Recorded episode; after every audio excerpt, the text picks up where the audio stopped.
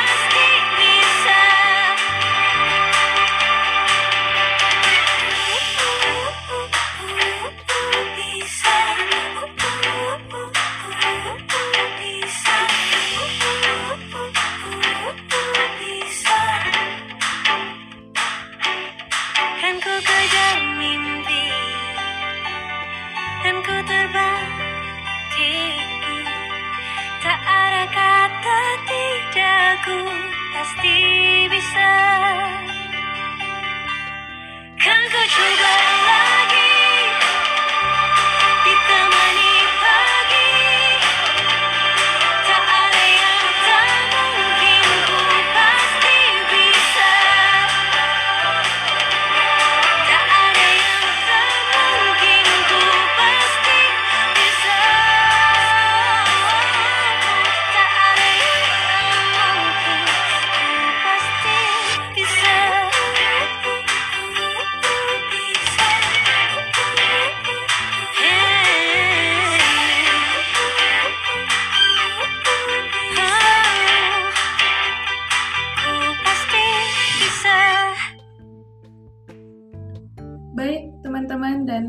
Si perenung, di depan saya sudah hadir salah satu guru yang ada di Pulau Sabuto, yaitu Ibu Nurjana. Apa kabar Bu hari ini? Alhamdulillah, sehat walafiat. Alhamdulillah. Di pertemuan hari ini materi yang ingin Ibu ajarkan seputaran apa? Uh, materi hari ini yang saya uh, akan bahas hari ini yaitu materi mata pelajaran biologi. Materinya itu tentang enzim dan metabolisme sel pada kelas 12. Ya, baik. Teman-teman dan pendengar si Purenu, sebelum Ibu Nutiana memberikan materinya, alangkah baiknya teman-teman menyiapkan dulu alat tulisnya terlebih dahulu. Dan jangan lupa untuk tetap mematuhi protokol kesehatan ya. Baik Bu, silakan. Oke, terima kasih atas kesempatan yang diberikan kepada saya. Uh, baik, pada hari ini pendengar si Purenu, hari ini kita kembali uh, dalam acara Agurum SMA Eh, pada kesempatan hari ini saya Ibu Nurjana akan uh, membawakan materi mata pelajaran biologi. Materinya yaitu tentang enzim dan metabolisme sel pada kelas 12. Sebelum kita masuk ke materi intinya, uh, saya akan sedikit uh, menyebutkan tentang uh, tujuan pembelajaran yang akan kita mudah-mudahan capai terkait materi hari ini. Yang pertama, tujuan pembelajaran yang ingin kita capai adalah kita dapat membedakan pengertian antara metabolisme, katabolisme, dan anabolisme. Kemudian yang kedua, mendeskripsikan komponen penyusun enzim. Yang ketiga adalah uh, kita dapat mampu menganalisis sifat-sifat enzim. Nah, itu ada tiga poin yang tujuan pembelajaran yang mudah-mudahan kita uh, bisa capai pada pertemuan hari ini. Langsung saja kita masuk materinya yaitu tentang uh, enzim dan metabolisme sel. Uh, yang pertama uh, kita bedakan di sini ya antara karena pada saat di sini materinya ada dua yaitu tentang metabolisme biologi dan tentunya enzim yang pertama kita bahas adalah metabolisme biologi. Nah, makhluk multiseluler, baik itu manusia, hewan, maupun tumbuhan, tentunya tersusun atas jutaan sel. Tiap sel memiliki fungsi tertentu untuk kelangsungan hidup suatu organisme. Nah, untuk menjalankan fungsinya, sel melakukan proses yang namanya proses metabolisme. Metabolisme di sini adalah reaksi-reaksi kimia yang terjadi di dalam sel. Reaksi kimia ini akan mengubah suatu zat menjadi lain. Nah, metabolisme terdiri atas dua proses, yaitu yang pertama anabolisme dan yang kedua adalah katabolisme. Saya sedikit akan menjelaskan terkait kedua uh, proses metabolisme ini. Yang pertama adalah anabolisme. Anabolisme merupakan proses-proses penyusunan energi kimia melalui sintesis senyawa-senyawa organik. Nah, kalau anabolisme pembentukan molekul molekul kompleks ini dari molekul sederhana, contohnya adalah proses fotosintesis. Kemudian yang kedua, proses Metabolisme adalah katabolisme. Katabolisme merupakan proses penguraian dan pembebasan energi dari senyawa-senyawa organik oh, sorry, senyawa-senyawa organik melalui proses respirasi. Semua reaksi tersebut dikatalisis oleh enzim baik oleh reaksi yang sederhana maupun reaksi yang rumit. Uh, katabolisme juga uh, merupakan penguraian molekul-molekul kompleks menjadi molekul-molekul sederhana. Contohnya adalah uh, proses respirasi. Metabolisme juga berperan mengubah zat yang beracun menjadi senyawa yang tak beracun dan dapat dikeluarkan dari tubuh. Proses ini disebut dengan detoksifikasi. Umumnya, hasil akhir anabolisme merupakan senyawa pemula untuk proses katabolisme. Hal itu disebabkan sebagian besar proses metabolisme terjadi di dalam sel. Mekanisme masuk dan keluarnya zat kimia melalui membran sel mempunyai arti penting dalam mempertahankan keseimbangan energi dan materi dalam tubuh.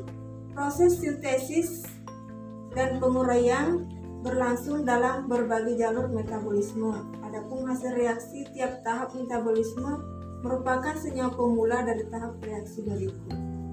Proses metabolisme yang terjadi di dalam sel makhluk hidup seperti pada tumbuhan dan manusia melibatkan sebagian besar enzim atau katalisator baik berlangsung secara sintesis atau anabolisme dan respirasi atau dan katabolisme.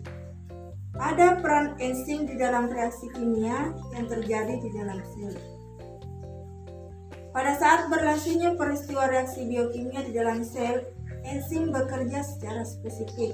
Enzim mempercepat reaksi kimia yang menghasilkan senyawa adenosin trisfosfat dan senyawa-senyawa lain yang berenergi tinggi seperti pada proses respirasi, fotosintesis, kemosintesis, sintesis protein, dan lemak. Baik teman-teman dan pendengar setia si perenuh, kita break dulu sambil dengerin lagu berikut ini.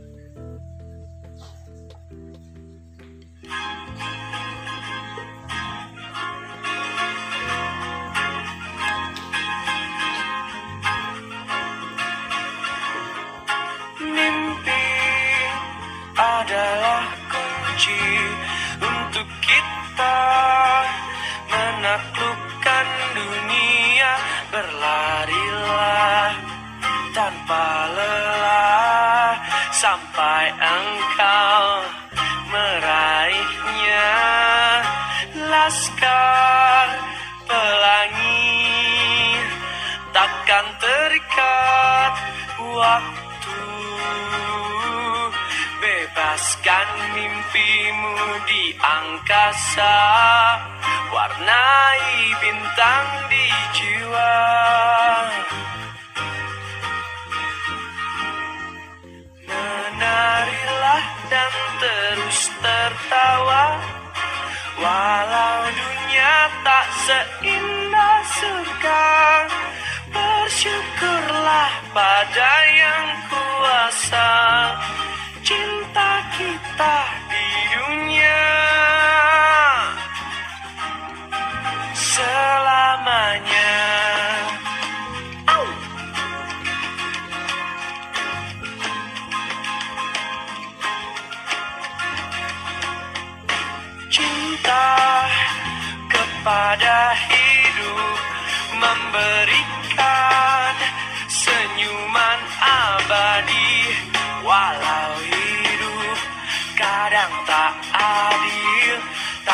cinta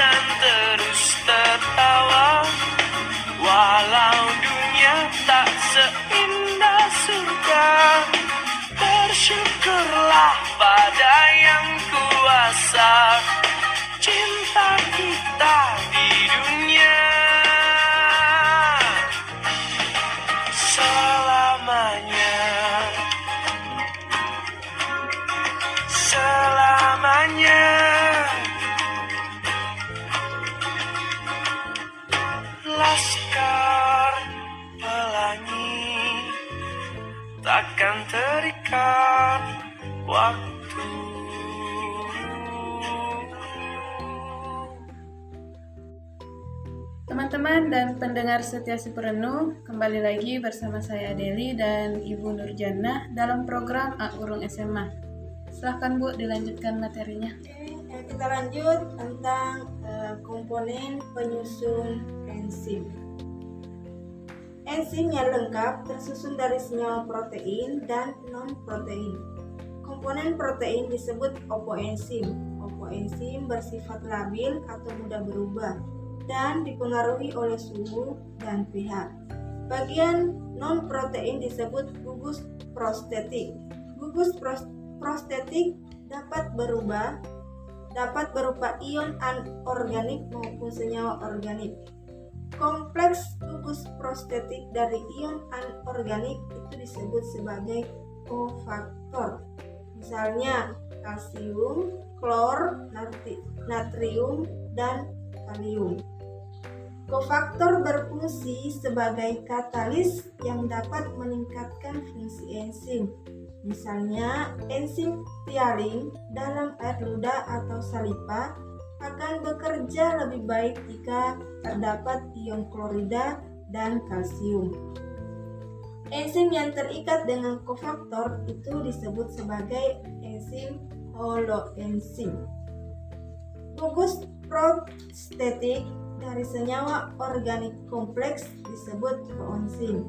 Contohnya pada vitamin B1, B2, B3, B5, B6, B11, dan B12. Koenzim berfungsi memindahkan gugus kimia atom atau elektron dari suat dari satu enzim ke enzim lainnya. Nah, itulah penyusun uh, enzim. Nah, sekarang kita masuk sifat-sifat enzim. Enzim memiliki sifat-sifat sebagai berikut. Satu, enzim memiliki sifat seperti protein lainnya yaitu menggumpal jika dipanaskan. Suhu yang panas akan mengubah struktur dan bentuk sisi aktif enzim. Pada umumnya, enzim akan rusak pada suhu di atas 50 derajat Celcius. Rusaknya enzim karena panas disebut denaturasi. Kemudian sifat yang kedua adalah enzim bekerja secara spesifik. Artinya, enzim hanya bekerja pada substrat tertentu. Contohnya, enzim petialin di dalam mulut hanya akan mem mempengaruhi karbohidrat meskipun di dalam mulut terdapat protein dan lemak. Sifat yang ketiga adalah enzim berfungsi sebagai katalis yang akan mempercepat terjadinya reaksi dengan cara menurunkan energi aktivasi. Sifat yang keempat adalah enzim dapat digunakan berulang kali karena enzim tidak ikut bereaksi, namun enzim dapat rusak sehingga harus diganti.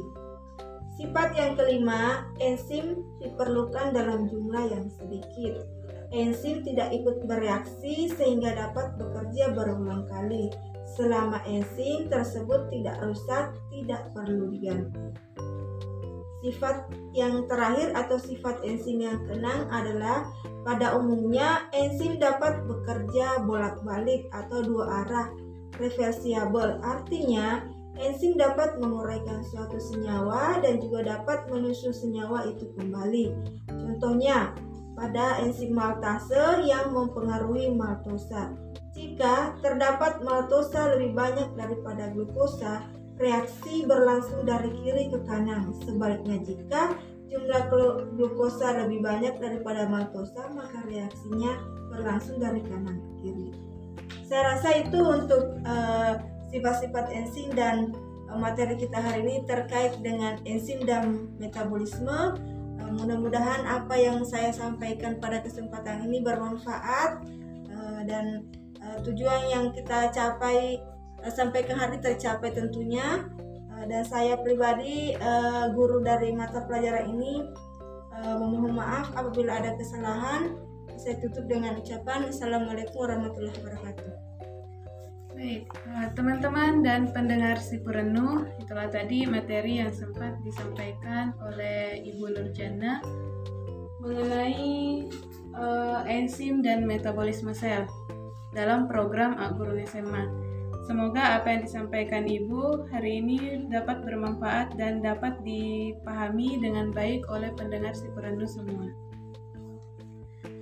Pendengar Sipurenu sampai di sini dulu ya. Saya menemani kalian semua dalam program A Guru SMA. Tetap ingat, jaga kesehatan dan patuhi protokol kesehatan, yaitu memakai masker, rajin mencuci tangan, dan selalu menjaga jarak.